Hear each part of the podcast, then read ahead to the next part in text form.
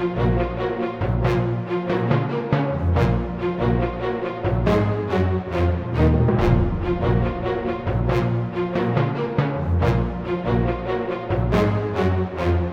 à tous et bienvenue dans ce débrief de 24 FPS, le podcast ciné avec ou sans spoiler. Moi c'est Jérôme. Et moi c'est Julien. Et on va aborder euh, les innombrables films vus au mois d'avril 2017.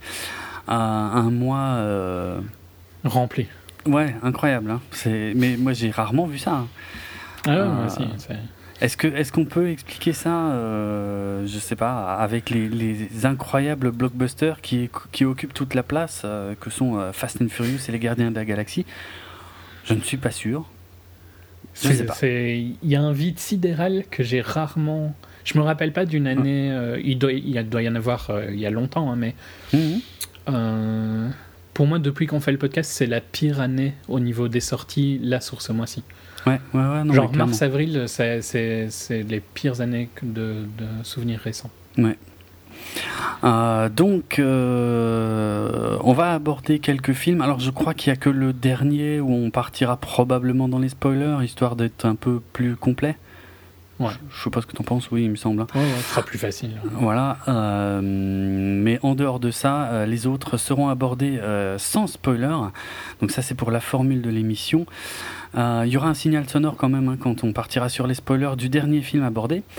Et voici donc la liste incroyable des quatre films dont nous allons parler. Et encore. le plus court qu'on a jamais fait. Ouais, et encore quand je dis nous, c'est très exagéré, euh, puisque euh, je n'ai quasiment vu aucun. Euh, donc, ouais, les, les, quatre films qui vont être abordés dans cette émission sont Gold, Power Rangers, La colère d'un homme patient et Life, origine inconnue. Et du coup, ben, je te laisse ouvrir le bal avec Gold. Donc, Gold, Stephen Gagan qui avait euh, écrit le screenplay de Traffic, qui était un super film. Ah oui, euh, oui.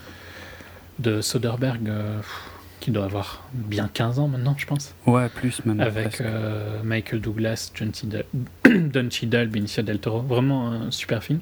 Et qui avait aussi écrit Syriana, avec Clooney. Ouais. qui était aussi très sympa. Ah, c'était bien Syriana. Alors je dois confondre. Je dois confondre avec autre chose. Ok. Ben, enfin, peut-être que tu n'avais pas aimé. Hein, c'est un thriller géopolitique. Je, l'ai euh, surtout pas vu. Ok. Euh, non, moi j'avais bien aimé. Euh, j'avais bien aimé les deux. Trafic, j'avais vraiment adoré à l'époque. Mhm. bon, j'aime bien les histoires un peu de drogue et tout ça, donc ouais. c'est pas surprenant. Et bah, Syriana, moi j'avais bien aimé aussi. et donc là, c'est son deuxième film, il me semble, en tant que réalisateur. Et il a pris comme acteur Matthew McConaughey pour raconter une histoire euh, d'aventure de chercheur d'or, on va dire. Chercheur d'or moderne, hein. on est euh, pas, on n'est pas dans le présent parce qu'on est euh, dans la fin des années 90, mais on n'est pas dans, on n'est pas au milieu de la, je ne sais plus comment on appelait ça, la ruée vers l'or des ah, États-Unis. Ouais, ouais. et donc on suit Kenny Wells qui est patron d'une entreprise de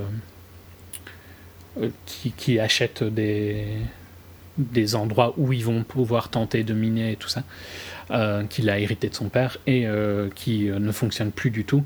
Et dans une dernière tentative de faire survivre son entreprise, va trouver un géologue qui vit en Indonésie, interprété par Edgar Ramirez. Et ensemble, ils vont essayer de trouver une, un filon d'or, quoi. je ne sais pas si je dois dire une mine ou bien une. Hmm pas vraiment une mine, tu vois, mais euh, une source, quoi. Ouais, un filon. Et on va, on va, on va suivre euh, ça. Dans l'idée, c'est pas mauvais, mais ça ne, ça ne démarre jamais vraiment. Hmm. Euh, on suit un Matthew McConaughey en, Lady à la Oscar, mais ça n'a pas marché. Hein. il est chauve, tout gros et tout ça. Enfin, je sais pas si t'as vu le poster ou pas. Ouais, ouais, j'ai vu juste l'affiche. Ouais. Il y a également Brice Dallas qui joue sa copine qui n'a aucune importance à part euh, quand il est dans, dans les scènes, donc euh, on peut zapper aussi. Euh, et c'est. C'est ça, ça ne démarre, ça ne décolle jamais, tu vois. Il n'y a rien de passionnant dans l'histoire. Il y a, y a, des petits twists au fil du truc, mais qui sont qui sont plus là pour euh, plus à, la Shyamalan ou bien comme j'ai critiqué dans Fast 8 euh, oui tu oui il y a un twist qui te surprend mais il te mhm. surprend parce que t'as pas pu le voir venir et donc si t'as pas pu le voir venir il n'était pas construit dans l'histoire donc il y a rien d'impressionnant là-dedans et euh, le film n'arrive jamais à te donner une impression de de tension ou quoi que ce soit parce qu'il y a une enquête du FBI qui se mélange à à tout ça et tout ça. Il y a, en gros, quand ils découvrent le, filon, euh, ils vont, ils deviennent, ils sont mis en bourse et tout ça. Il y a des, des, des histoires de finances qui se mélangent à l'histoire de la recherche de l'or. Mm-hmm. Et il y a rien qui fonctionne vraiment quoi. C'est un film qui essaye d'être un peu entre, de faire une critique euh, de Wall Street euh, et tout ça, et qui en, en même temps essaye d'être un peu plus un film d'aventure où ils vont en Indonésie et tout ça, mais il n'y a rien qui est soulevé à un niveau euh, acceptable. Quoi. C'est pas qu'ils jouent mal, mais c'est super générique. Euh, et c'est générique tout au long. Michael Acosta, par contre, euh, non, c'est le personnage Michael Acosta. Le Edgar Ramirez a un bon charisme à l'écran. on l'avait vu dans Zero Dark Thirty. oui, je vois qui c'est. Ouais. Dans Bourne.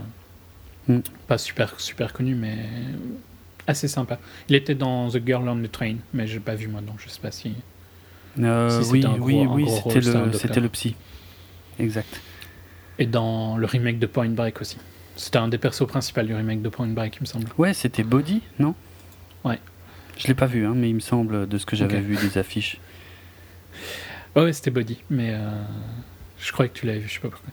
Soit, c'est c'est pota, c'est pas offense, ce n'est pas énervant comme film, mais ça ne, ce n'est jamais passionnant non plus. Quoi. Donc, euh, je peux pas vraiment le conseiller, mais vu le peu qu'il y a au cinéma, moi c'était vraiment par dépit que j'ai fini par aller le voir, parce qu'il n'y avait rien, et que je me dis, il faut quand même que j'aille au ciné. Ouais, bah, je comprends. Euh, je, suis passé un peu par la même réflexion. À un moment, je me suis dit, bon, il n'y a pas grand-chose. que ce qu'il y a un, un film avec euh, McConaughey, ça peut être pas mal. Et puis en fait, apparemment, c'était pas top. Puis finalement, je me suis pas motivé. J'ai fait ma feignasse et je me suis dit, merde, non, J'en ai marre ah. d'aller voir des trucs pas bien. Ouais, bah c'est pas, pas atroce, mais c'est, ça peut largement être euh, oublié et ça le sera très très vite. Ok. J'enchaîne sur complètement autre chose. Ah, alors. Saban Power Rangers.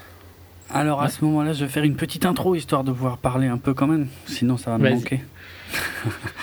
oh non, c'est juste pour le principe. Hein. Euh, surtout que je l'aurais pas fait, donc. Euh, ah bah, écoute, alors tant mieux. Euh, juste un petit mot historique, euh, donc pour expliquer que là, on va s'attaquer au genre du tokusatsu. Euh, le tokusatsu en fait qui est un genre euh, finalement qui est pas du tout un genre. Euh, en fait c'est plus ça, ça, regroupe plein de genres donc de au Japon donc déjà je vais commencer par le commencement. Hein. c'est au Japon c'est ça concerne toujours des films donc en prise de vue réelle et le tokusatsu en fait ça rassemble tout ce qui peut être science-fiction, fantasy, horreur. En fait c'est hyper large le tokusatsu on a déjà parlé euh, il y a un ou deux ans euh, d'une des sous-branches les plus célèbres du, tokusatsu, qui est euh, le film de, kaiju, donc les, monstres géants à la, Godzilla et compagnie. Et bah, parmi les, sous-genres du tokusatsu, on a aussi en fait les, les super-héros. Et parmi les super-héros, euh, il y a une, une série en fait, euh, enfin une série, c'est, c'est le mot là n'est pas approprié, mais presque encore un, sous-genre, mais, euh, mais qui est lié par contre à une, à une, boîte, de une boîte de production japonaise qui est la, la Toei, en fait que, ce qu'on appelle les Metal Heroes. Et donc les Metal Heroes, c'est un genre euh, qui a démarré en 1982. Euh, quoique, attends, je vais juste vérifier le Kamen Rider, ça date de quand? C'est peut-être un poil plus ancien. Le Kamen Rider, non, le Kamen Rider c'est plus vieux, c'est 71. Donc c'est un des premiers, mais bien qu'étant pas totalement. Euh, c'est encore, il est encore un peu à part. Bref, je vais pas partir sur le Kamen Rider que je, que je maîtrise mal, mais les Metal Heroes, dont le concept est donc euh, généralement des, des, personnes, euh, on va dire, normales en apparence, qui souvent s'avèrent être soit des, des gens qui sont sélectionnés, choisis, ou parfois aussi des, des extraterrestres infiltrés euh, parmi, euh, parmi les terriens et qui, euh, qui sont dotés de capacités assez impressionnantes, physiquement parlant en général, et qui, pour pouvoir les exploiter à 100%, doivent à un moment ou à un autre se transformer et revêtir une, une combinaison bah, souvent métallique, en tout cas dans, dans les premières séries produites par la, par la Toei. C'est pour ça qu'on les appelait les Metal Héros. Donc voilà, on, va parler de, quelque chose qui est dérivé de ça. Euh, en l'occurrence, donc euh, les Power Rangers. Alors juste quelques mots parce que je maîtrise mais tellement pas le sujet. Euh, J'ai absolument jamais regardé les, Power Rangers. En fait, les Power Rangers, c'était un coup de marketing, je crois qu'on peut, le dire comme ça, assez, assez génial de la part d'un certain Haim Saban. Euh, producteur euh, de télé, euh, de musique, enfin c'est un musicien. Ouais, voilà, c'est un mec que, pour être franc, que je connais très mal, mais apparemment qui, qui, qui, touche un peu à tout et qui a eu une idée. Il me fait penser un peu à à Golan et Globus. Je sais pas pourquoi, mais ah, c'est ouais, ouais, mais c'est la même génération un peu, tu vois. Ouais, c'est ça, c'est ça. C'est de, de, trouver un moyen de, de, faire des produits de de pop culture euh, à moindre coût euh, et en visant un succès euh, facile et puis des, surtout des produits faciles à, consommer. Ouais, ouais, moi je trouve que le, le parallèle est, assez juste. Alors c'est juste lui, il s'est plus concentré sur la TV alors que Golan. Puis bon, Golan avait, ils ont quand même fait des films et maintenant tu vas voir que je retrouve plus son nom. Euh, ils ont fait des films avec des super grands réalisateurs à des moments. Notamment. Euh, et je ne sais plus euh, comment il s'appelle. Mais je, te laisse continuer et je vais retrouver le nom. D'accord, ok. L'idée en fait de, de Daim Saban, ça a été de, prendre justement une de, une de ces séries en fait euh, dérivé du genre euh, donc Metal Hero, euh, en tout cas appartenant au genre super héros, mais qui, qui, qui n'a pas du tout la même signification, par exemple qu'aux États-Unis là dans, dans ce cas. de racheter en fait une série à, l'origine, donc enfin une série ou un ensemble de séries, donc Super Sentai, en l'occurrence. Et euh, en fait, ouais, Super Sentai, ça regroupe des tas et des tas et des tas de séries différentes, hein, avec plein de persos différents. Mais bref, euh, qu'est-ce qu'il a fait? Il a racheté en fait littéralement ce qu'on appelle le stock euh, de d'images de ces séries-là, et il a transformé ça en fait. Il a il a il a rebrandé, il a donné un nouveau nom. Il a appelé ça les Power Rangers, et en fait, il a mis des acteurs américains dans les costumes, et donc il a développé. Alors, je crois qu'il y a certaines saisons dont les scénarios sont à peu près plus ou moins les mêmes que dans les séries euh, japonaises d'origine, mais c'est pas toujours le cas. En fait, ce qu'il a fait, c'est qu'il a, fait donc tourner plein de nouvelles scènes, alors surtout les scènes démasquées avec tous ces acteurs euh, dans des, décors euh, aux États-Unis et tout. Et par contre, la grande majorité des scènes de combat, était elle euh, ben, provenait de, des, séries Super Sentai euh, donc euh, du Japon. Donc en fait toutes les scènes d'action, il n'avait pas besoin de les tourner, elles étaient déjà faites et il n'y avait plus qu'à en gros construire des scénarios. Tu rajoutais l'année garçon autour. Ouais, c'est vrai, a priori c'est ça, ouais. Et, et, donc ça a donné les Power Rangers qui ont, qui ont démarré. Mighty Morphin Power Rangers. pardon, Mighty Morphin Power Rangers, qui ont démarré en 1993 et qui ont connu euh, trois saisons euh, jusqu'en 96, euh, avec même un, premier film au cinéma qui est sorti en 1995. et pour finir donc là-dessus, puisqu'encore une fois, moi j'ai jamais regardé ça, il faut savoir que on a, on a découvert là juste avant de commencer l'émission que en fait il y a 24 saisons en tout de Power Rangers. Alors, bien sûr, c'est pas les mêmes. Les acteurs, je pense, ont changé régulièrement, les costumes aussi. Il y a en fait, il y a en tout 20 déclinaisons différentes des Power Rangers qui, a priori, aux États-Unis, en fait, ne s'est jamais arrêté euh, depuis 1993. En fait, en 2017, il y a toujours une déclinaison de, Power Rangers qui continue. Donc voilà, 20 déclinaisons, 24 saisons en tout euh, pour cette connerie et, euh, et un bah, un phénomène mondial, je veux dire, de, euh, même si j'ai jamais regardé, euh, enfin je suis tombé dessus des fois par hasard, mais franchement je m'en foutais. Euh, une, une, licence quand même assez installée, assez connue quoi. Ouais, clairement. Puis je pense une licence qui a aussi quand même popularisé un peu le style Godzilla et tout ça aux US. parce que ça, c'est quand même proche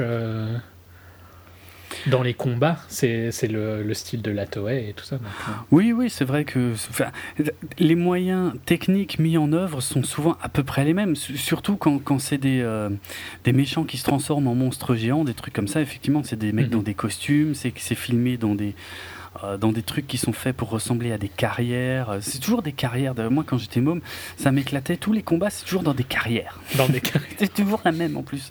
si tu regardes d'une série à l'autre, c'est souvent, mais, mais c'est vrai en plus. Je crois que c'était filmé dans la même carrière, euh, plus ou moins. mais ouais, bah, tout, tout, ça obéit à des codes extrêmement précis. Euh, je dis pas que c'est naze, hein, parce que le, le... c'est un produit de son époque, quoi, c'est tout. Ouais, mais, mais ce qui est ouf, c'est que ça, ça existe toujours. Au Japon, ça c'est plus bizarre. ouais, enfin, au, Japon, je peux comprendre. Aux États-Unis, ça me surprend plus. Mais euh, au Japon, il y a des tonnes et des tonnes et des tonnes de séries comme ça, en fait.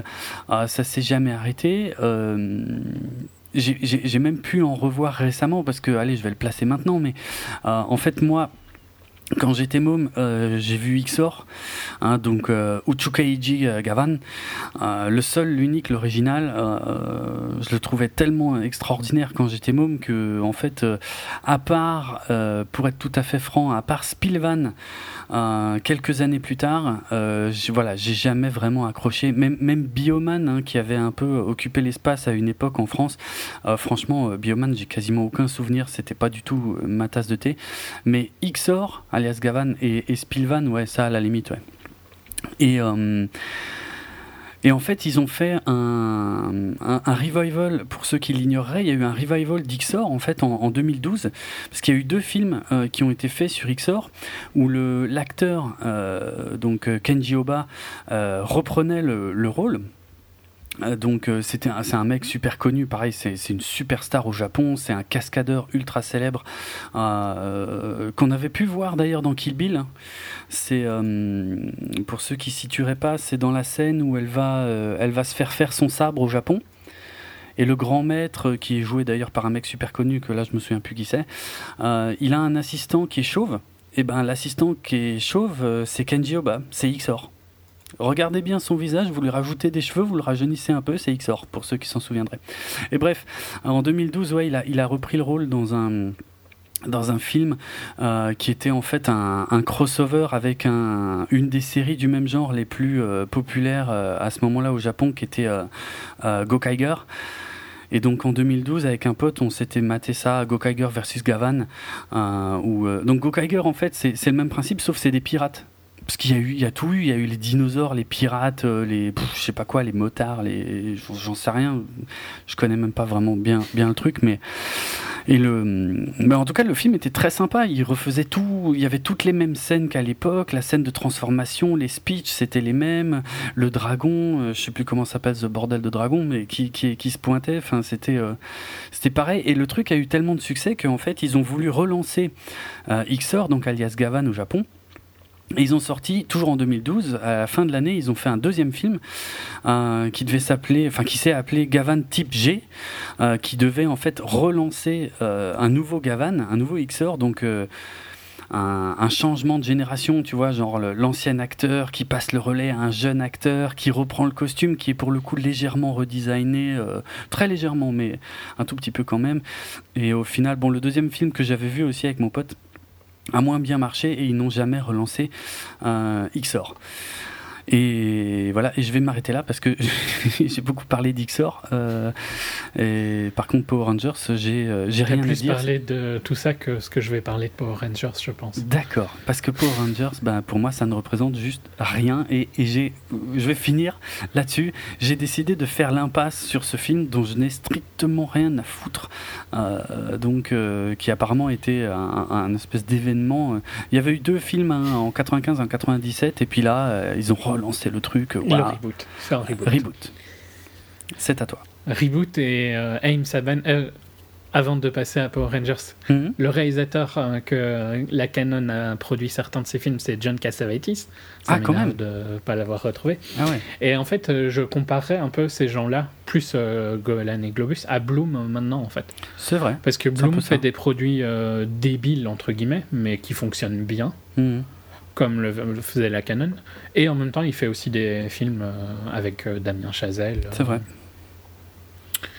Et euh, j'ai beaucoup de respect pour euh, que ce soit la Canon ou pour Bloom maintenant, qui je trouve est un des producteurs de ciné les plus intelligents, dans le sens où il a trouvé euh, un- il a trouvé une formule qui fonctionne, quoi, Mhm. et qui est différente de celle de Disney, Universal et tout ça. Et c'est un des seuls à le faire, donc euh, c'est pas du quand je quand je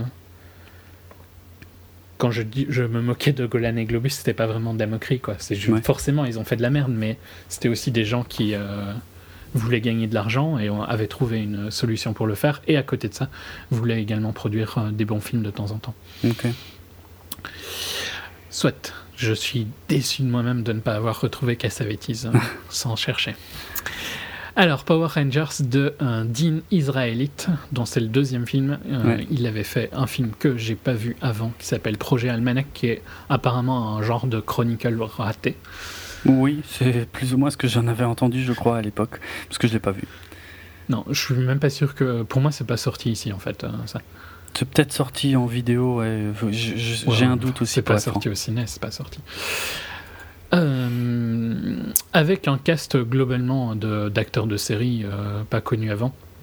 Euh, Dacre Montgomery, Naomi Scott, R.G. Seiler, Becky G et Ludie Lynn pour les, les Power Rangers.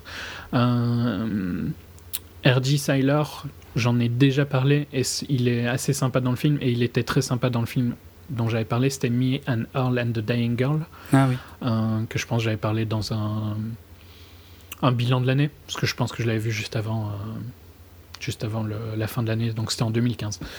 Euh, et il y a également, sinon dans Power Rangers, euh, Brian Cranston qui joue euh, la voix de Zordon, le mentor des Power Rangers, Mhm. et Bill Hader qui joue un robot, enfin aussi la voix de Bill Hader qui joue un robot, assistant de Zordon.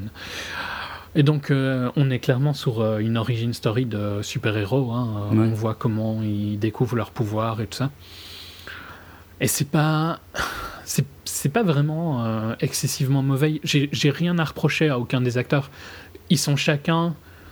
ils campent chacun le cliché qu'on leur a mis, tu vois. Genre le jock leader, le nerd qui, dans ce cas-ci, est autiste, mais bon, il est autiste parce que ça fait bien de dire qu'il y a un, un autiste, un LGBT dans le film euh, et qu'il y a Ouais. toutes les couleurs de l'arc-en-ciel, quoi.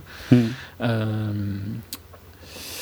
donc il y a, il y a vraiment, ça remplit toutes les cases de ce que ça doit remplir. Il y a personne qui est mauvais ou quoi. Euh, même si Brian Cranston son, est écrit bizarrement, il est un peu pas très, pas très logique. Mais c'est, mais le film arrive jamais vraiment à prendre une décision sur ce qu'il veut être parce qu'il varie entre le gritty euh, noir, euh, on est sérieux, on est d'ici, Ouais. euh, dans les tons qu'il utilise pour la photo et même dans, dans certains thèmes du film. Et puis, euh, à des moments, il se rend compte, ouais, mais c'est quand même les Power Rangers, quoi.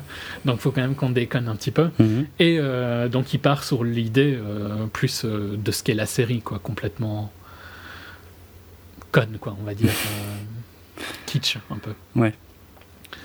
Et il hésite tout le temps entre ces deux trucs-là, tout en ayant visuellement quasiment toujours une, euh, une ambiance un peu gritty. hein. Donc c'est Ah ouais c'est plus sur le ton euh, des dialogues ou bien de ce qu'ils font que ça devient un peu plus kitsch. Mm.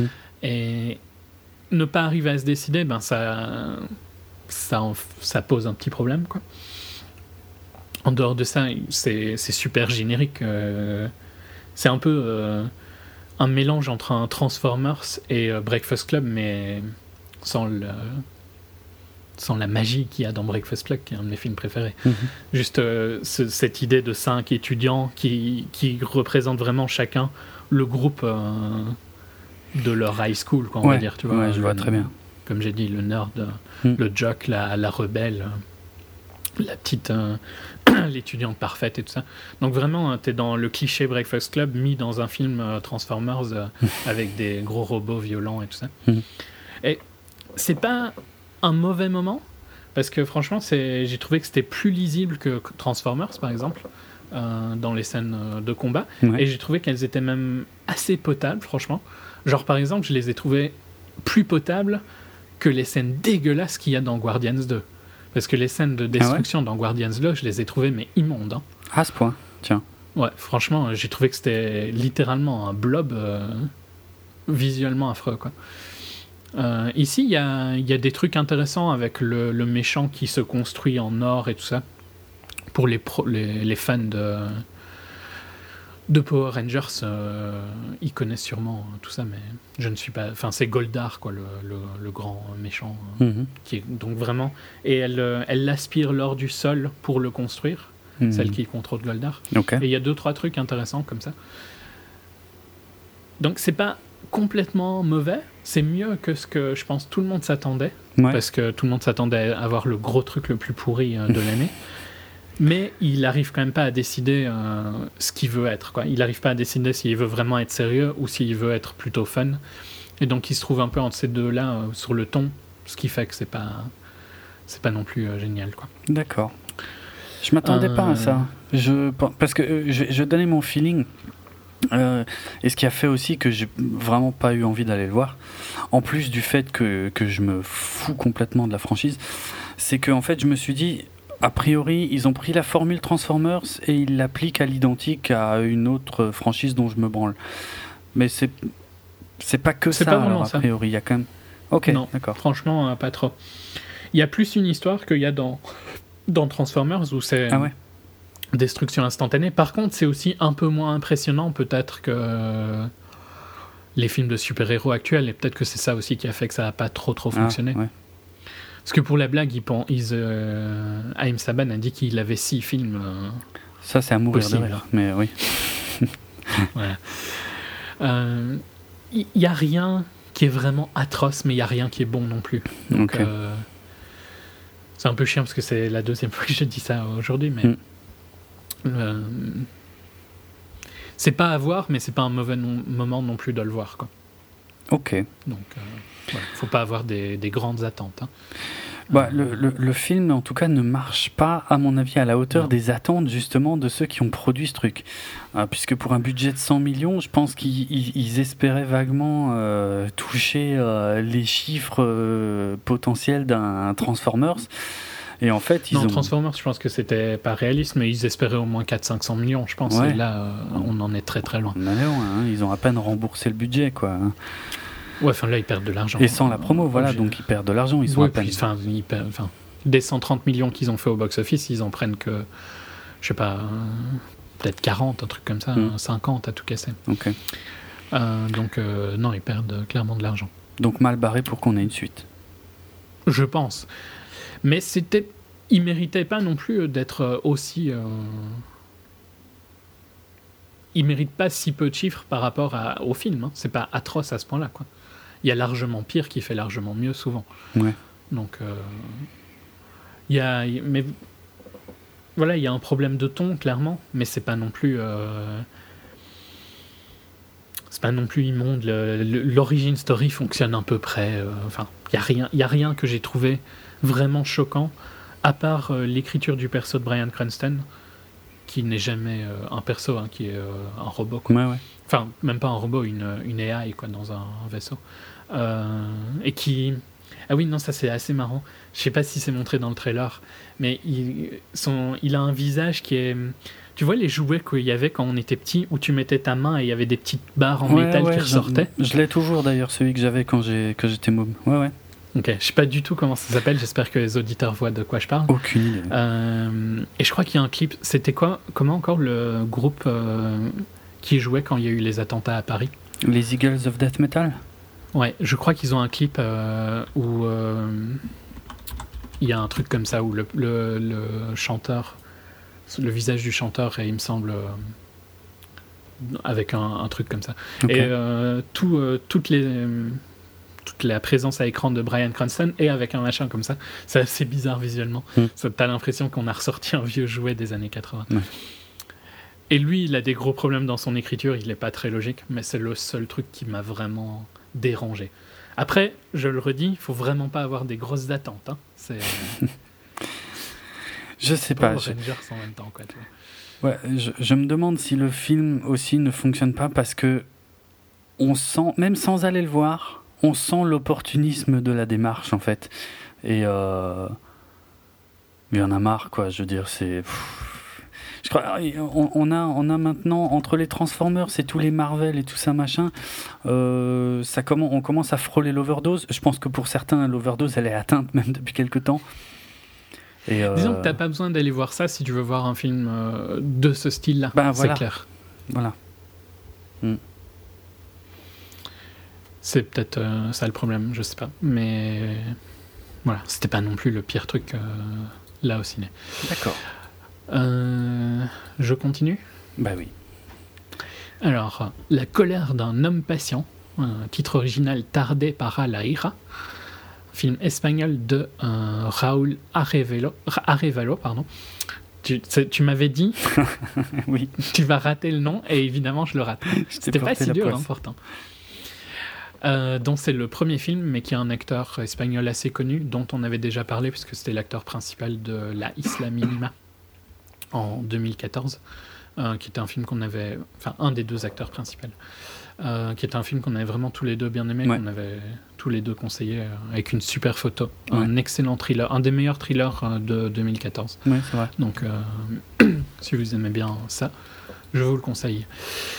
Et ici, euh, c'est aussi un film qui sort avec un gros buzz de son marché domestique, donc parce qu'il a eu euh, pas mal de Goya, notamment celui du meilleur film, celui du meilleur réal et celui du meilleur scénario original.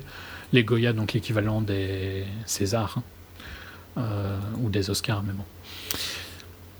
Et ici, on suit, c'est également un thriller où on suit un, on suit Rosé, qui est interprété par Antonio de la Torre, qui est en quête d'une revanche pour euh, euh, un truc qui est arrivé à sa famille, euh, 8 ans, 8 ans plus tôt. Et je vais pas en dire beaucoup plus parce que le film, pendant 20 minutes, te laisse vraiment dans le noir complet sur, sur le truc, donc j'ai pas envie de spoiler. Mhm. Mais c'est d'ailleurs un des problèmes parce que pendant 20 minutes, tu sais pas ce que tu regardes. Ah ouais. Tu, tu suis quelque chose où tu n'as aucune idée de ce qui est en train de se passer. Et puis tu commences à comprendre un petit peu, et euh, on tombe alors dans un film de revanche plus classique, qui est pas mauvais, mais qui est complètement générique. Quoi. Euh, si tu te rappelles, j'avais adoré Blue Ruin, parce que Oui. c'était justement un film de revanche, mais qui était totalement originel Oui, c'est vrai. euh, et vraiment organisé d'une manière complètement différente. Ici, c'est vraiment le cliché film de revanche. Je vais pas dire ce qu'il fait pour pas spoiler, mais euh, c'est ce qu'on voyait dans les années 80 90 aux US.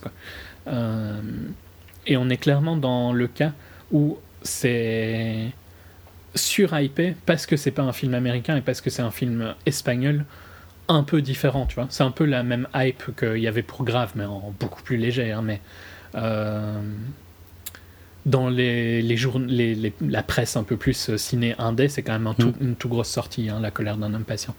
Euh, et d'ailleurs, c'est un film qui sort sur quasiment tous les marchés européens. C'est pas, c'est pas rien quoi pour un film espagnol. Euh, et ça se justifie pas du tout. Au contraire de ça se justifiait complètement pour La Isla Minima, qui était un vrai bon film. Si tu le calcules, si tu le mets au même niveau qu'un film américain ou un, un film français ou non, c'était un bon film. Point barre. C'était pas un bon film espagnol. C'était un bon film tout court. Et ici, ok, c'est pas un mauvais film espagnol, mais c'est pas un bon film si tu retires ce mot-là, quoi. D'accord. Et ça, ça, je trouve ça super frustrant. C'est un peu le même truc qui me frustrait avec Grave, tu vois. Genre, quand j'ai vu Get Out, tu vois, qui est globalement à peu près la même situation que Grave ou que ceci, euh, mais plus proche de Grave, vu que ça parle un peu de, de thèmes euh, plus horreur. Mhm. Et Get Out, c'est le, le premier film de son réalisateur. Il n'y a pas des acteurs connus. Et c'est juste l'opposé de ce que est Get Out, en commençant par être bon. Euh, l'opposé de Grave.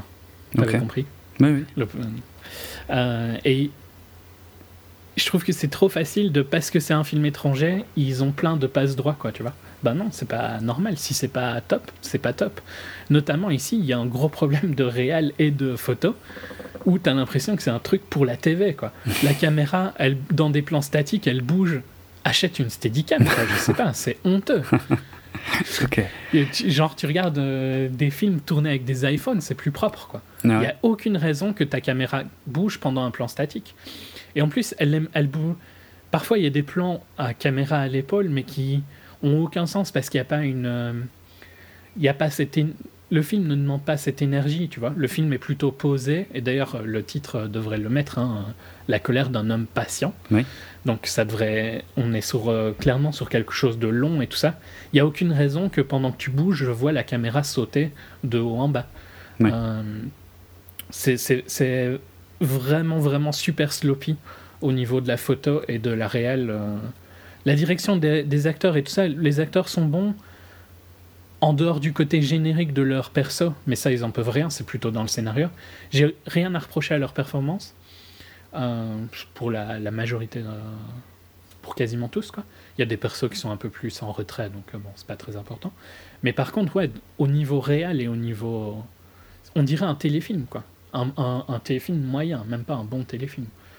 Donc, euh, ça, c'est un gros problème, c'est dérangeant pendant le film à quel point c'est euh, fait pour la TV, quoi. T'as l'impression qu'il y a, même pas 500 000 euros, quoi, là-dedans. Je sais pas euh, comment ils ont pu tourner ça aussi mal. Euh, Il y a des, le, le film n'a même pas une couleur euh, sur toute sa longueur, tu vois. T'as l'impression qu'ils ont changé des filtres pendant le tournage ou quoi. C'est, c'est vraiment amateur à mort, quoi. Et ça, je trouve ça dommage. hein. Et c'est là où, où tu vois qu'il n'y a aucun, aucune raison que ça aille, euh,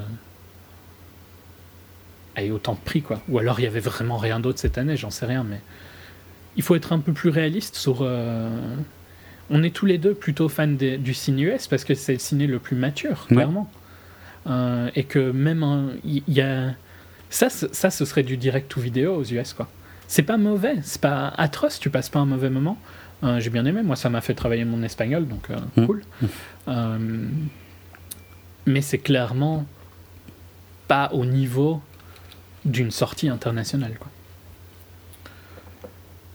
Ok. Voilà. Pas, pas atroce, mais mérite pas la, la hype qu'il a.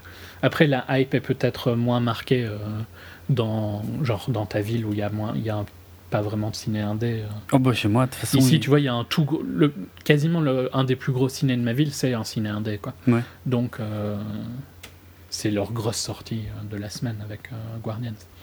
Ok. De toute façon, chez moi, il est quasiment pas programmé. Il n'est que dans le plus petit cinéma à essai de la ville. Et encore avec un nombre de séances tellement ridicule que de toute façon, j'ai aucune chance d'aller le voir. Donc, euh, voilà. Pas atroce, mais mérite pas sa hype. Ok. Tout au contraire de. Je redis la Isla Minima, hein, si vous voulez. Ouais, un bon bien. film espagnol. Ouais, C'était vraiment bien. Qui avait eu plein de Goya, hein, pour le coup, Ouais. mais complètement mérité. Quoi. Ben, euh, j'aurais pu aller voir euh, le film de Pierre Richard, mais j'ai eu la flemme. Ah. D'accord. ça irait le- pour le prochain HS, prochain débrief. D'accord. Bon. Je sais pas si c'est bien. Je suppose que tu ne l'as pas vu vu que tu n'en parles pas. Non, Et non. je suppose que tu n'iras pas le voir. Hmm, les chances sont peu. Un film. Ouais, voilà. un film, ouais, c'est c'est le bon mot. Enchaînons donc sur notre dernier film. Oui, alors, je suis content, euh, je suis content de l'avoir. Celui-là, c'est un peu mon chouchou du mois. Euh, ça va être mon défouloir du moment parce que ça fait longtemps que j'avais pas vu une merde pareille. Euh, il s'agit donc de Life, origine inconnue. Euh, je reviendrai sur ce titre dans quelques instants, ce qui c'est assez extraordinaire. mais je vais. C'est euh, vrai que c'est complètement débile. C'est oui. pour le coup, moi je savais pas qu'il s'appelait comme ça. hein. Il est, c'est live dans quasiment tous les marchés. Oui, oui, normalement c'est juste live. Mais en France, c'est live origine inconnue. C'est sublime. Franchement, c'est euh, le, le mec. Mais je vais y revenir, franchement, parce que je trouve que c'est intéressant. Je vais commencer par les trucs chiants. Donc, le, le réalisateur, c'est Daniel Espinosa. Euh, qui Ouais. avait euh, fait euh, quasiment que des trucs que j'ai pas. Euh, Mm. Moi j'ai vu quasiment tous ces films Ouais. américains. Ok. Ben Safe House, c'est pas atroce. mais c'est pas très bon non plus. Mais bon, il y a. Denzel qui fait du Denzel. Et Child 44, je suis quasi sûr que j'en ai parlé dans Oui, un. Enfant épisode. 44, tu nous en as effectivement déjà parlé et je crois que c'était pas fou. Non, mais c'était pas fou pour une raison principale, c'était ce.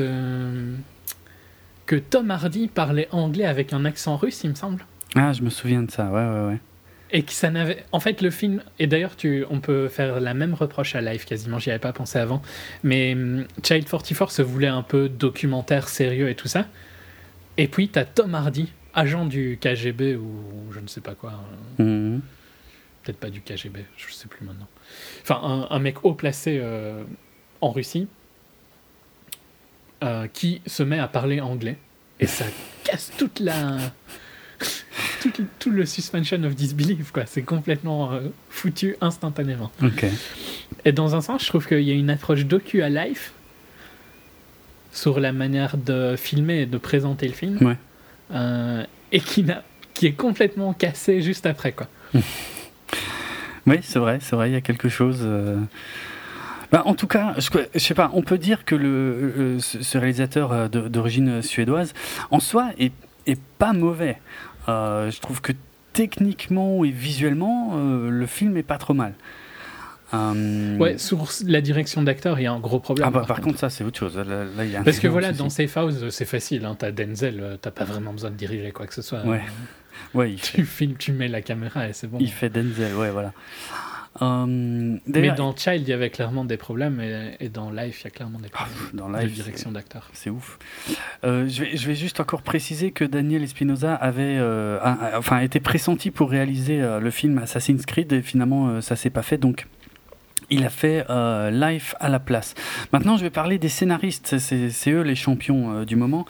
Euh, donc euh, Red et Paul Wernick qui donc écrivent ensemble, enfin ont écrit plusieurs films ensemble, notamment Zombieland. Et là, j'ai envie de dire cool. Parce que Zombieland, c'était vraiment cool, c'était vraiment chouette.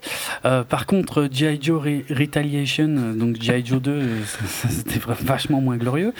Euh, et, euh, et plus récemment, Deadpool, où euh, ouais, ils ont. Ils, avaient réu- ils ont réussi leur coup. Je veux pas dire que c'est de la grande écriture, mais C'est pas bien écrit, mais ils ont fait, ils ont fait du fan service comme Ouais. il fallait. Et, euh, et, actuellement, ces mecs-là sont en train d'écrire Zombieland 2, euh, sont en train de s'occuper de Deadpool 2 et euh, de la future adaptation du jeu vidéo Watch Dogs. Et en fait, il semblerait qu'il y ait une espèce de connexion, la, Ryan Reynolds Connection, en fait, qui, rassemble un peu tous ces gens-là. C'est-à-dire que le réalisateur avait déjà bossé avec Ryan Reynolds justement sur Safe House, Mhm. que je n'ai pas vu, hein, donc euh, voilà. Donc ils se connaissaient. Non, mais c'est pas, enfin, c'est c'est typiquement un bon film Netflix, euh, House. quoi. Ok. C'est- C'est c'est- c'est pas ouf et tu l'aurais vu au ciné, tu regretterais sûrement un peu, mais c'est pas mauvais euh, en fin de soirée pour passer le temps. Quoi. D'accord. Et, euh, et donc il les connaissait forcément euh, de Deadpool, puisque là il était, euh, je pense, vachement plus proche hum, de la production d'une manière générale. Et c'est probablement lui donc qui les a amenés, qui a réuni tous ces gens-là euh, sur euh, Life, un, film dont il voulait à l'origine également euh, interpréter le, le rôle principal. Or, comme il était occupé par une autre comédie, enfin je sais pas pourquoi je dis une autre comédie, un autre film qui n'est pas encore sorti en France, qui, qui je, je sais pas si ce sera le titre français d'ailleurs, mais qui s'appelle The Hitman's Bodyguard, qui a l'air d'être une grosse connerie euh, d'action euh, euh, dont l'affiche parodie l'affiche de, de Bodyguard. Bonjour la référence quoi pour les plus jeunes. Bref. Ah, ça commence à dater maintenant. bah, c'est clair. Donc finalement, voilà, Ryan Reynolds s'était un peu pris et donc il a dû céder sa place d'acteur principal à euh, un Jake Gyllenhaal euh, habituellement euh, très bon et très impressionnant. Et euh, pour compléter le trio principal, on retrouve euh, la belle Rebecca Ferguson, euh, qui s'était largement fait remarquer dans, Mission Impossible Rogue Nation, où elle faisait quasiment jeu égal avec, avec Tom Cruise, et qui était par contre beaucoup plus oubliable récemment dans La fille du train, même si elle en elle-même était pas mal du tout, mais c'est le film qui était nul. Hum, et je vais encore euh, mentionner euh, Hiroyuki Sanada parce que j'adore cet acteur euh, japonais. euh, que que j'ai vu en fait que, j'ai vu dans plein de trucs. J'ai l'impression qu'il a un peu toujours le même rôle. Bon dans des films américains hein, j'avoue j'ai jamais vu ces films japonais. Ah quoi que si tiens il était dans Ring mais bon Ring euh, il est probable que je me sois endormi donc euh, mais il était il était dans le dernier Samouraï euh, il était tiens il était apparemment dans Rush Hour 3 je l'ai pas vu il était dans Sunshine il était dans Speed Racer il était dans Wolverine il était dans 47 Ronin il a souvent Il était dans Mr. Holmes. ah oui tiens dans Mr Holmes exact qui- qui- Enfin, c'était pas un gros rôle, mais Mhm. il était à l'écran avec, avec Ian McKellen. Bah, il a- il- moi, moi j'adore sa gueule, j'adore son regard. Il a souvent justement un peu le, le- le rôle du, du japonais un peu ténébreux, euh, euh, hyper attachant, mais euh, qui a l'air d'être d'être un gros ours qu'il vaut mieux pas approcher, sinon il t'en claque une. Enfin, j'aime beaucoup. Voilà, Mhm. C'était juste pour le mentionner. Ouais, il a à peu près le même rôle que dans Sunshine. hein. Euh, euh, bah, pour être franc, Sunshine, ouais, quand j'ai vu Sunshine, je pense que je le connaissais pas encore, du coup je m'en souviens vraiment pas bien. Je me souviens de quelques persos de Sunshine, mais pas de lui. faut vraiment que je revoie Sunshine. Hmm. Hum, et voilà, tout ce petit monde. donc. C'était ce- le capitaine hein, dans Sunshine. Ah, c'était le capitaine carrément, oh, putain, je me Ouais. souvenais vraiment pas. après, après c'était pas le rôle le plus important. hein. C'était Cillian Murphy et Chris Evans, les deux Oui, voilà. oui. gros rôles de- Oui. du truc, mais euh, c'était le capitaine du vaisseau. Ah ouais, putain, j'avais zappé. Alors tous ces gens-là donc se retrouvent embarqués dans Life, donc euh, traduit par euh, Life Origine Inconnue chez nous. Et là, je vais euh, en toute honnêteté créditer mon, pote Mr Clap avec qui j'ai été voir le film. Donc at Mr Clap sur Twitter. Qui m'a dit, avant de rentrer dans la salle, qui m'a dit mais ce titre est complètement con, puisque euh, on voit, on le sait dans la bande-annonce, hein, que euh, c'est un, groupe d'astronautes de, la, euh, station, la station spatiale internationale, l'ISS, donc qui vont récupérer des échantillons venant de Mars, parmi lesquels ben, on, peut trouver une, apparemment une forme de vie qui, pour résumer simplement, hein, qui qui va qui va se réveiller et qui va leur foutre sur la gueule. Euh, donc, euh, euh, d'origine inconnue, il n'en est aucunement question, puisqu'on sait très bien d'où ça vient, ça vient de Mars. Donc déjà, qui s'occupe des sous-titres de ces films? Parce que moi, des, des idées de sous-titres pour ce film, j'en ai plein. Euh, moi, j'aurais sous-titré ça Tu vas être méchant, toi. moi, pas du tout. Non, mais non, mais des- non, mais un sous-titre qui, qui- déjà qui contredit pas un truc qui est dans le film et puis qui décrit vraiment euh, ce qu'on peut, ce qu'on va voir. Un truc genre, genre les Charlots dans l'espace. Je trouve que ce serait parfait. Ou euh, Jackass in space. Euh, c'est pas mal non plus. Et, et- et encore, je prends, je pense que la, la palme, ce serait un truc dans le genre euh, Darwin Award, The Movie. Euh, ce serait assez parfait. Darwin Award, c'est pas mal. Bah ouais, c'est c'est- ça. des gens, je veux dire, dont, dont la bêtise intersidérale euh, fait qu'à un moment, on va pas, euh, on va pas les regretter s'ils y passent, parce que c'est juste pas possible d'être aussi con. On- le film est un mix. euh, comme dit, visuellement, mm, pas forcément raté. euh, en- Non, moi je trouve qu'il y, a- il y a une approche euh, assez sympa au début du film euh, Ouais, ouais, de d'essayer de montrer ça d'une manière super sérieuse et ouais, tout, c'est vrai. que je trouvais assez intéressante. Ben on est, pour moi, on est entre le look et certains éléments de Gravity et le plot d'Alien, clairement. Mais Ouais, en ouais, version on, euh, on complètement foirée. non, mais en version juste pathétique. Parce que les acteurs, on va commencer par ça, mais les, les, les acteurs, ils n'en ont rien à foutre d'être là. Je veux dire, il n'y a aucune conviction dans ce qu'ils font, jamais quoi. Il n'y a aucune tension dans le film. a- On ne s'attache à personne. Bon, de toute façon, c'est impossible tellement ils sont bêtes. Euh, Mais surtout, ils essayent même pas quoi. Non, même Jake, euh, qui est quasiment toujours euh, excellent dans tous ses films, ici, Mm. il est très très impassible. Après, c'est comme ça que son perso est, hein, Ouais, mais il y a un moment. mais ça fonctionne pas quand Bah même. ouais, je sais pas, on est censé se, raccrocher à quelqu'un, quoi. Je veux dire. euh, Et ils, ils essayent de te faire raccrocher à Rebecca Ferguson, mais qui est d'une bêtise, mais tellement hallucinante. incroyable, incroyable, c'est clair. C'est que clair. tu ne peux pas euh, l'accepter. Ryan Reynolds, à la limite, il... euh, à la limite, lui, son perso a encore du sens, quoi, tu vois. Hmm. Il, il fait des conneries, Ah oui, mais euh, son perso est écrit pour qu'il fasse ces conneries-là dans un sens, tu vois. Genre, je trouve qu'il n'y a pas une, euh, un foirage complet autant que le perso de Rebecca Ferguson, qui est donc un expert en quarantaine Mhm. et qui va passer tout le film à casser toutes les logiques de quarantaine que tu peux Ah, casser. c'est clair. c'est Donc, clair. et, et qui, et qui, dans ses dialogues, te dit Ah, mais moi j'ai été engagé pour euh, être bien sûr que rien de grave arrive et tout ça. Et elle fait tout foirer tout le temps. Ouais. Alors que tu vois, le perso de Ryan Reynolds, c'est un peu euh, l'astronaute euh, badass, Ouais. je prends des risques et tout ça. Ouais. Ça me choque moins qu'il fasse une connerie. Tu vois? Bah, oui et Il non. dit pas disons- dans ses dialogues je suis le mec le plus sérieux. C'est plutôt Oui, oui, genre vrai. euh, No Man Left Behind quoi dans Ouais, sa ouais. Ouais, manière d'être. Alors que Rebecca Ferguson c'est juste immonde. hein. Euh, C'est clair. le, le mec qui euh, le l'anglais, lui aussi il y a des scènes qui sont what the fuck quoi. Genre pourquoi t'as rien dit avant tu vois? Ouais, ouais, c'est clair. Ça n'a. Ça n'a aucun sens. Je veux dire, le film m'a rapidement gonflé parce que ils font une bêtise, tu dis bon, allez, c'est une situation exceptionnelle, pourquoi pas. Deuxième Pour moi bêtise, celle de Ryan Reynolds est même acceptable. Ouais, non, pour moi, en fait, le film, c'est quasiment fini là. hein. La- Ok, moi je dirais que la pro- disons que celle de Ryan Reynolds elle est là pour qu'il y ait un film, Oui, bien sûr. sinon il y a rien. Bah oui, oui, ça c'est clair.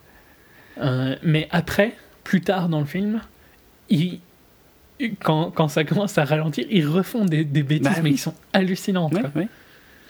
Et celles-là me dérangent beaucoup plus dans le sens où elles viennent euh, en particulier de Rebecca Ferguson, alors que je trouve que celle de Ryan Reynolds est logique par rapport à qui il est, tu vois.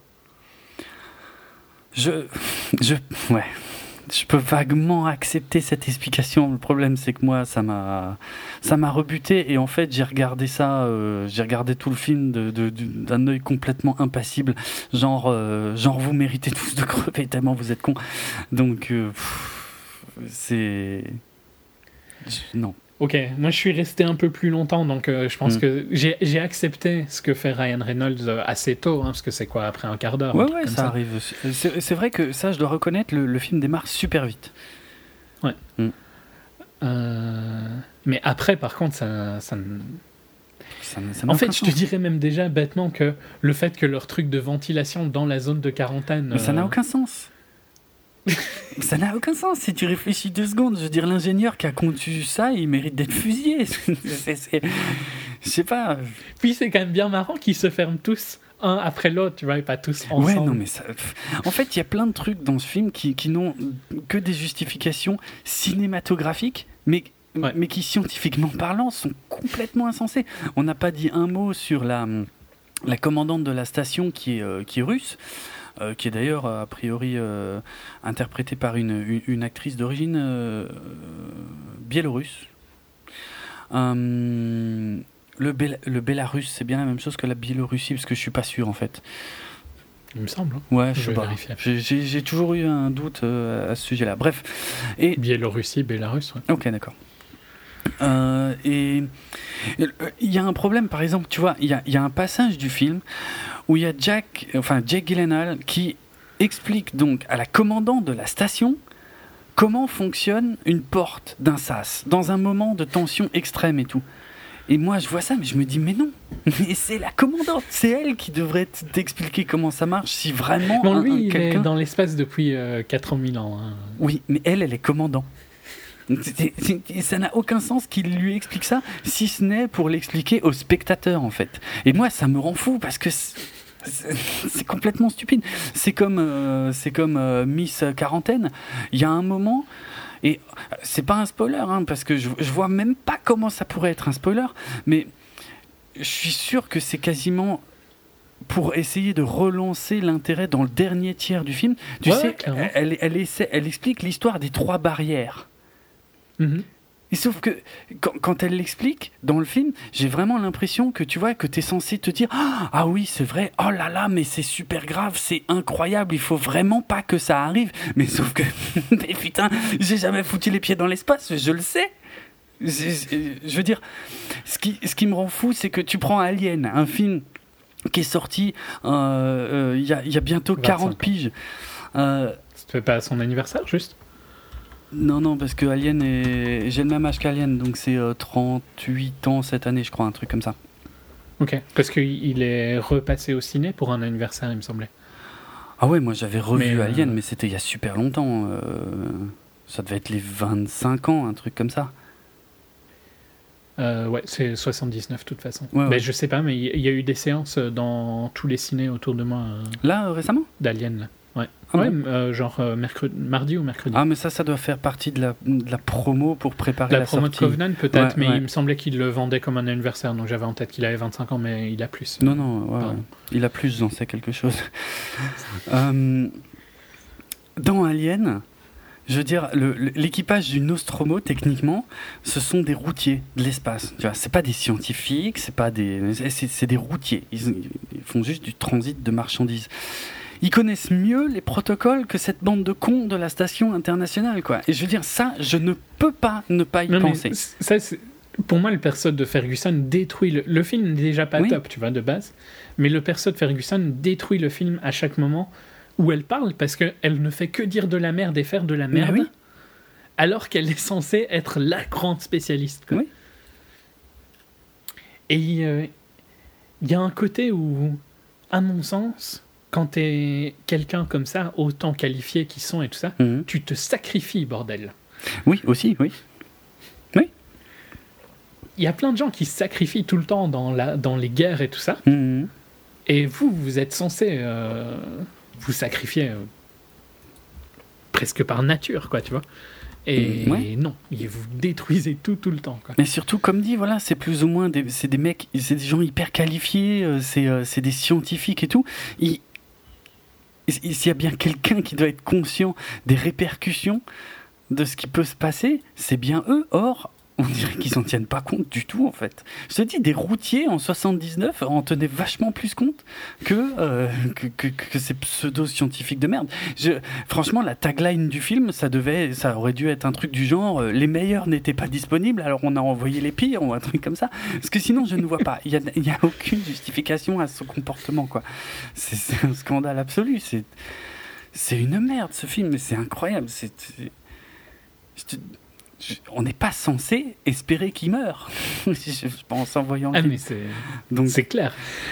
Euh, quand à la fin, mais je préférerais qu'on ouais, ouais. On, va faire une petite partie spoiler. Oui, oui, on va faire une toute euh. petite partie spoiler juste pour mentionner un truc effectivement euh, dont je voudrais parler, mais qui qui force, enfin qui, qui, qui pourrait dévoiler un peu la fin en plus. Donc ouais.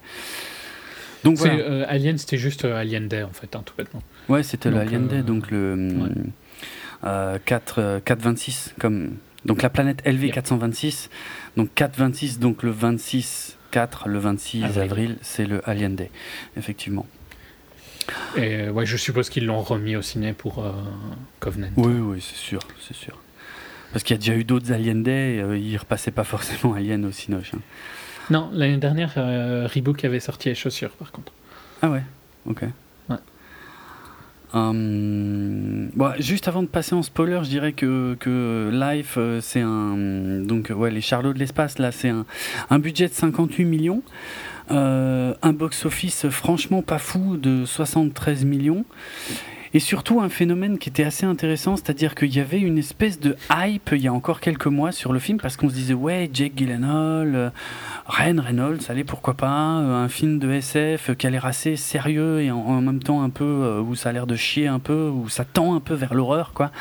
les, les, les, trailers étaient limite des petits événements. Et puis là, arrivé à la sortie du film, plus rien, plus de promo, plus, plus rien. Et je crois que, je sais pas, on dirait qu'ils se sont rendus compte juste avant qu'ils sortent que c'était de la merde et que ça allait pas marcher et ils se sont dit autant arrêter de claquer du fric parce que euh, ça va pas le faire. Il y, a aussi une euh, hype marrante euh, sur que Life serait un préquel à un film, mais je vais pas le nommer volontairement. Oui, voilà, c'était ça dont je voulais parler dans la partie spoiler, effectivement. Ouais. Et il y a un shot assez marrant, hein. c'est vrai qu'il ressemble très fort à... Ah non, mais c'est pas. Il ressemble. Enfin, ouais, je vais expliquer. Enfin, il est quasi équivalent. Bah, c'est le. Ouais. Il... Ouais. Il y a une logique en tout cas. Euh, mais on va en parler. Ouais, non, non, il, est trop proche pour que ce soit pas volontaire, clairement. Ça, c'est. Hmm. Mais il est pas juste proche, il est, c'est vraiment un plan qui vient d'un autre film. Mais bref, comme dit, euh, on va. Hum, on en parlera dans les spoilers. Je sais pas, tu conseilles cette saloperie, toi non, non, parce hein. que c'est vraiment énervant euh, assez vite. Ouais. Moi, j'ai moins, moins détesté que toi parce que je suis plus resté dans le film. Il dure quoi? Il dure assez peu de temps, hein, genre une heure et demie, une heure quarante, un truc comme ça. Euh, c'est beaucoup trop long. Ouais, enfin bon, c'est pas 2h10. Oui, oui. Euh, et disons que vu que j'ai accepté l'action de Ryan Reynolds, pardon, tombe.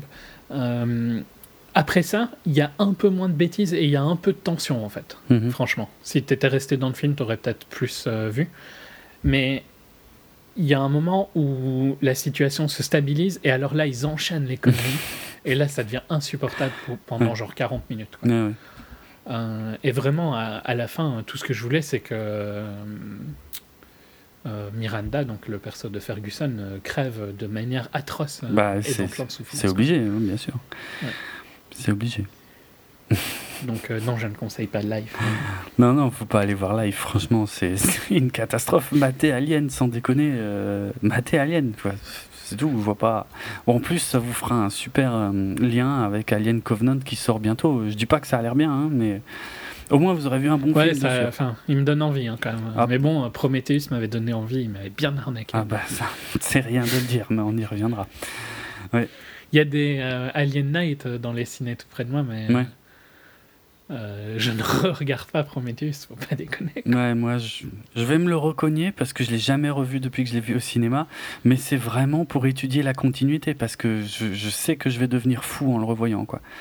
Peut-être encore plus qu'à l'époque. Donc, euh, mais bref, on en parlera bientôt. Euh, on se met un petit signal, sonore? Allez. Alors, euh, je sais pas de quoi tu veux parler. Tu veux parler de la fin? Euh, Ouais, on peut à la limite, mais Enfin, c'était tellement, c'était tellement visible qu'il y en a un que le truc allait arriver sur Terre avec Jake. Mais bien sûr, franchement. Euh, ça n'a aucune surprise. Euh. Bon, à un moment, je me disais quand même, si cette salope euh, arrive à survivre à ce film, je vais rager encore plus. Ouais. Donc au final, non, elle ne survit pas. Mais il y a un espèce. Voilà, pour expliquer vraiment en deux mots pour ceux qui ont raison d'ailleurs de ne pas aller voir le film, tout à la fin, il ne reste que deux astronautes, donc Jake Gyllenhaal et la euh, super spécialiste en quarantaine, et euh, effectivement, ils prennent tous les deux des, des capsules euh, donc euh, euh, qui viennent de mm, du machin Soyuz qui s'est arrimé en cours de route, bref. Et donc pour retourner sur Terre, sauf qu'ils peuvent pas parce que vu que Calvin, parce que cette saloperie a un nom, Calvin, hein, le, le, poulpe qui a une force, qui a des muscles monstrueux dans un truc complètement gélatineux, ça, ça a pas beaucoup de sens non plus, mais bon en fait, ils savent que voilà, Calvin les suit partout, en gros, donc euh, ils pourront pas être sauvés tous les deux. Donc Jake dit, ouais, moi je me sacrifie, euh, je vais la tirer dans une capsule, comme ça toi tu peux prendre l'autre et puis euh, retourner sur Terre. Et bon bah ça marche. Euh, ils prennent les deux capsules, ils se dirigent vers la Terre, et puis euh, en fait, là, on alterne entre des plans à l'intérieur des capsules et des plans à l'extérieur. Lui, Jake Gyllenhaal et euh, Calvin le Poulpe sont censés partir vers l'espace, tandis que, que Miss Quarantaine retourne sur Terre. Et puis on voit effectivement qu'il y a des débris qui, qui dérivent, enfin, qui font dériver l'une des deux capsules, et puis on, on, a des plans sur eux. Enfin bref, on est censé croire que voilà que que Jake va bien dans l'espace et qu'elle va sur Terre et en fait c'est le contraire. On découvre ah, incroyable à la fin en fait elle elle va crever comme une merde seule dans l'espace et puis euh, lui euh, il est sur Terre. Il tue le monde. Et ouais littéralement c'est vrai. C'est la fin de l'humanité puisque euh, effectivement il y a des pêcheurs qui essaient d'ouvrir la capsule tandis que lui essaie de les empêcher de, de l'ouvrir parce qu'il sait que ça va être la merde sur Terre quoi. Mm-hmm. Ça, à la limite, franchement. De toute façon, en fait, je dirais que moi, vu que j'ai accepté le, le sauvetage de Ryan Reynolds de Hugh, hmm. euh, après, ce qui se passe là pendant, tu vois, je suis d'accord que c'est débile. Les, la ventilation qui peut pas se fermer en une fois euh, et qui se ferme chacun l'un après l'autre et puis tout ça. Ça, c'est catastrophique, je suis d'accord avec toi. Mais après ça, disons que ça passe encore, je trouve. Et il y a un moment où euh, ils arrêtent de faire des conneries, et puis après, vers la fin, ils enchaînent, quoi.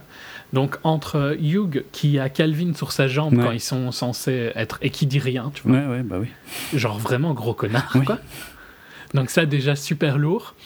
Euh, Soyuz qui arrive pour essayer de régler le truc, et Shaw qui fait foirer le plan.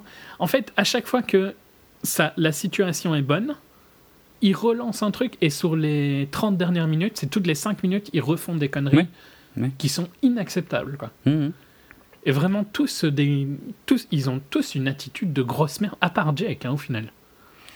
Euh, oui, mais lui. Jake ne fait jamais rien de vraiment débile. Non, c'est le seul. Mais il est trop passif pour être crédible. il est passif, je suis d'accord avec toi, mais c'est le seul perso à la fin du film où tu te dis Putain, toi au moins, t'es pas la plus grosse merde du monde. Quoi. Mmh. Parce que que ce soit Shaw, Hugh euh, ou euh, Miranda, tous des gros débiles qui foutent tout le monde dans la merde. Hein. Euh, il y a juste la capitaine russe aussi qui est ok. Pas pour moi. Ben, elle est elle est c'est pas qu'elle joue bien ou quoi non, mais elle ne met pas le monde en danger non plus ouais enfin, pour moi si parce qu'elle n'a aucune autorité sur cette bande de tarés Ouais, ok. Mais en même temps, euh, tu crois que tu as une autorité sur euh, la débile pro de la quarantaine qui fait tout euh, sauf des quarantaines? Apparemment non. Disons qu'elle ne... Elle a au moins la décence d'essayer de se sacrifier pour le truc, tu vois. Hmm. Et comment est-ce que ces gens-là ne sont pas au courant du plan de quarantaine Mais c'est... Genre, il y a... C'est un scandale, ça. C'est moi, ça m'a plus parce énervé qu'autre chose. Parce que Shaw, tu vois, qui euh, va faire péter le truc de Soyuz, je sais même plus comment, parce que ça fait longtemps que j'ai vu live maintenant. Donc, mm. euh, mais il ouvre un truc ou quoi, et alors ça. Euh, enfin, il veut forcer une ouverture d'une capsule ou quoi, non, je crois. Quand Soyuz, ça, ça, fait... marre ou quoi. Sais que ça fait moins d'une semaine que je l'ai vu et je m'en souviens pas. Ouais, mais bon, Soyuz arrive, il s'amarre à la station, c'est comme ça qu'on dit à la marche Ouais, je suppose, ouais. Euh, et ils veulent pousser euh, l'ISS euh, dans l'espace. et je ne sais plus ce qu'il fait, Shaw, mais c'est lui qui fait foirer ce truc-là. oui, oui, il fait, voilà, il fait foirer le plan effectivement qui veut, qui est pas du tout venu pour les sauver. Et ben, je, me souviens vaguement que lui arrive à se, à aller dans Soyuz et à survivre à Calvin, ce qui est juste pas possible vu tout ce qu'on a vu que Calvin faisait jusque-là. Mais ça part quand même en couille parce que le truc est mal arrimé. Enfin, ces, enfoirés de Russes, en fait, ils se sont arrimés n'importe comment. Ça, c'est. Enfin, pareil, c'est inacceptable. Non, pour moi, c'est, ils sont pas, c'est pas eux qui font une erreur, c'est euh, lui qui va foutre la merde euh, à ouvrir la capsule pendant qu'ils sont en train de s'arrimer ou un truc du style. Ah. Euh, en pensant qu'il va les sauver, puis Calvin va attaquer alors le crew de Soyuz mhm. Et, et, et Soyuz se crache dans l'ISS, un truc du style. Je sais pas, ouais, moi je ouais, je l'ai, je l'ai pas perçu comme ça pour être franc. Moi j'ai, j'ai juste compris que c'était mal arrimé et que ça finit par détacher. Et donc l'ISS, est en train. Oui, je, maintenant je me rappelle. Soyuz fait euh, entrer l'ISS dans l'orbite hein, de la Terre et donc il, va atterrir sur la Terre. Et c'est pour ça qu'il faut euh, envoyer Calvin dans une euh, escape pod oui, avec oui, C'est vrai. C'est vrai. Mais au final, c'est. Shaw et Miranda foutent vraiment des merdes incompréhensibles dans, que, que tu peux pas accepter. Quoi. Mais bon, toi, tu n'avais déjà pas accepté celle de Reynolds, donc tu es déjà hors du film. Tu vois. Mais, mais limite, tu vois, j'ai même quasiment pas accepté euh, celle de Hugh, euh, qui, euh, une fois que, que, Calvin ne semble plus réagir, tu sais, c'est quand même une un organisme cellulaire qui a dont la taille a je sais pas, pas même pas décuplé centuplé c'est un truc de fou quoi le, la croissance de ce bordel et lui, à un moment, ah, ça bouge plus, bah, je veux lui foutre des coups de jus, ça va le réveiller. À partir de là, j'étais là, non, mais c'est pas vrai. c'est une blague. J'avoue que c'était pas top non plus, mais. Hmm. Disons que ça, j'accepte que c'est les. les plots du film, oui, c'est pour, mais... pour, démarrer le truc, quoi. Mais c'est déjà euh, très contestable. C'est déjà dur au euh, niveau scientifique, je suis d'accord avec toi. Et le truc bizarre, c'est que le film se veut un peu documentaire dans sa, son approche, quoi. Hmm dans ces premières dix minutes, ils ont tous des dialogues sur euh, à quel point ils font ça vraiment de manière professionnelle. Euh. Ouais. Scandale. Scandale absolu. Franchement, euh, euh parle de Venom sinon, non? Ouais, je vais expliquer cette histoire. Effectivement, il semblerait. alors. Euh, cette histoire n'est pas claire, parce qu'on ne sait pas si ça tient de la rumeur ou du truc pas fait exprès, ou du truc fait exprès mais qui aurait pas dû être révélé, bref. Il y a des gens qui se sont rendus compte effectivement que euh, dans la... Alors c'est pas dans le film, hein, c'est dans la bande-annonce. Mhm. Dans la bande-annonce de Life, il y a un plan où on voit effectivement des gens dans la rue qui regardent en l'air. Pour décrire le truc simplement. Euh, a priori dans une grande ville aux États-Unis il y a des gens qui se sont rendus compte qu'en fait ce plan euh, provient euh, de Spider-Man 3. Donc ce qui est bien, c'est quand je dis 3, au moins j'ai pas besoin de préciser lequel, quel réalisateur, quel acteur. Euh, pour l'instant, il n'y en a qu'un seul qui allait jusqu'à 3. donc, oh, de toute façon, ouais. non mais enfin, je pense pas qu'ils vont appeler 3 non. quand Marvel arrive à 3. non. Euh, donc dans Spider-Man 3, la scène où Gwen Stacy euh, est, euh, est, suspendue donc au-dessus du vide suite à une grue qui déconne et que Spidey vient la sauver, il y a effectivement voilà des gens qui regardent dans l'air. Donc c'est ce qu'on appelle la réutilisation d'images stock. C'est un procédé assez courant. Hein, et donc euh, voilà, ils, ont, ils ont repris donc euh, ce passage-là pour l'inclure dans, dans la bande-annonce de Life, mais qui, il me semble, est, un truc qu'on voit jamais dans le film. Puisqu'on voit jamais autant de gens, on voit jamais une grande ville, voilà. Et, et, là, puisque Life est donc produit par, par Sony Columbia, donc comme Spider-Man. Sachant que euh, les scénaristes euh, Red Reese et Paul Wernick euh, avaient été annoncés à une époque à l'écriture d'un spin-off sur le personnage de Venom. il paraît même, enfin, je crois même qu'ils l'ont écrit, ce fameux spin-off. C'était l'époque où ils avaient annoncé plein de spin-offs, tu sais. Ah. que récemment, euh, il y a Sony qui a euh, confirmé qu'un film Venom, a priori, euh, verrait le jour l'année prochaine, en 2018. Il y a des gens qui se sont dit, en fait, Life est un préquel à Venom qui raconte effectivement parce que c'est vrai que l'histoire c'est un peu enfin ça pourrait coller hein, c'est l'histoire ça pourrait être l'histoire d'un symbiote. oui, oui c'est pas un symbiote en fait c'est ça le problème. Mais en tout cas une forme de vie extraterrestre hyper dangereuse qui arrive sur Terre. Si on s'arrête à ça ça colle. Oui, parce que après, pourquoi est-ce qu'il décide d'utiliser. Euh, enfin, disons qu'il est inarrêtable comme il est dans Life. Oui, par contre, là, c'est clair qu'il est inarrêtable. C'est la fin du monde dans Life, euh, forcément. Ils, ouvrent la capsule, c'est la fin du monde. Direct. Ouais. Mais du coup, euh, voilà, il y, y, a des gens qui se sont un peu affolés avec cette histoire-là et qui ont demandé des comptes. Et en fait, bah, bah pour être franc, on sait pas. Euh, soit c'est une grosse coïncidence, effectivement, qu'ils aient utilisé cette image de, Spider-Man 3, euh, qui est euh, un procédé, comme je disais, tout à fait courant. Soit effectivement ils ont essayé de nous cacher un truc, mais ils se sont fait griller direct. encore que d'un autre côté, pourquoi le cacher? Enfin, Bref. Et, mais, mais la Ouais, troisième. Ça n'a pas de sens. Ouais, la troisième théorie est encore plus bizarre quelque part, parce que, finalement, les scénaristes, à, for- euh, à force qu'on leur pose la question, est-ce que c'est un préquel au futur spin-off Venom euh, Apparemment, ils auraient déclaré que, euh, eh ben, en fait, c'est pas une si mauvaise idée que ça de- d'en faire rétroactivement une préquel au futur Venom. Mais bon. Je sais pas, moi j'y crois pas trop. Si, ça, ça permettrait de, de donner une seconde vie à Life s'ils le font. Ouais, Ben, D'un autre côté, euh, l'intérêt me paraît quand même très limité. Quoi. minime. Ouais. Et ça n'a pas, de toute façon, aidé Life. hein. Non, a priori non, vu euh, les chiffres qu'il fait, non. Ça n'a- c'est c'est une euh, non-histoire, quoi, au final. Ouais, ouais, c'est clair. Bon, c'est bien, ça a excité un peu les fans. À juste titre, hein, Ouais, je veux dire, pas li- trop. hein. l'histoire, l'histoire de l'utilisation de l'image de Spider-Man 3, euh, voilà, euh, rendait le truc vraiment crédible. Sans ça, franchement, je me serais dit euh, non, euh, bah non, ça n'a rien à voir. Ouais, ouais, non, le, le fait d'avoir utilisé ce, ce shot-là, ok, il, il légitime un peu ces, ces Ouais. histoires-là.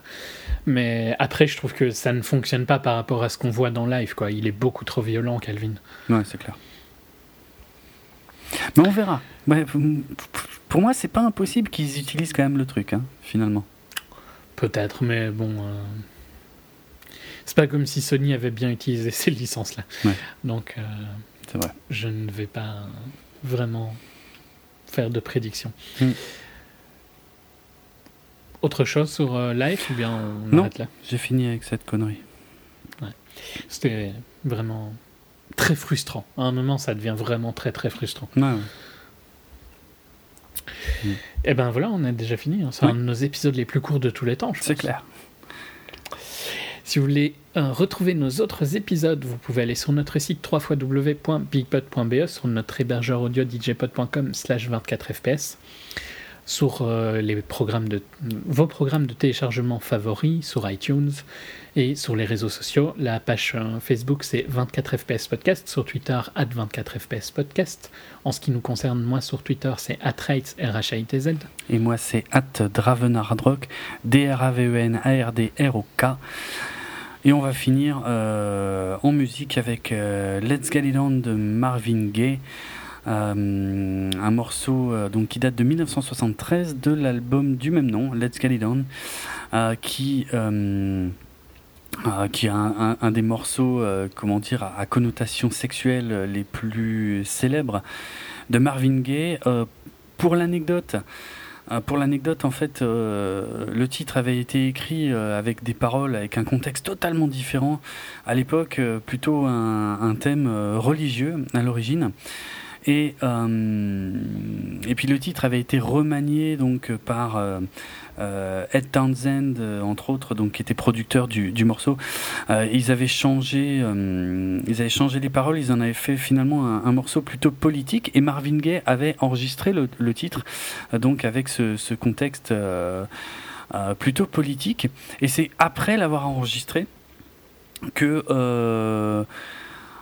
bah, en gros, ils se sont rendus compte que voilà, euh, vu le vu le hum, comment l'orchestration du truc, euh, les sonorités, euh, euh, ça n'avait pas beaucoup de sens d'en faire un, un- un morceau euh, engagé politiquement et que c'était euh, plus sympa de, de, de, de faire tourner ça au- autour autour du sexe, autour des hum, ouais d'indications un peu un peu affriolantes. Et, donc euh, Marvin Gaye en fait a, a, a réutilisé le morceau qui avait été enregistré donc euh, toute l'orchestration qui avait été enregistrée pour réécrire le morceau mais cette fois donc euh, avec euh, donc euh, sa connotation qui en a fait un, un morceau très célèbre depuis depuis sa sortie en 1973 donc voilà on se quitte avec Let's Get It On de Marvin Gaye et on se retrouve bientôt, euh, a priori, pour aller faire un tour euh, dans la galaxie.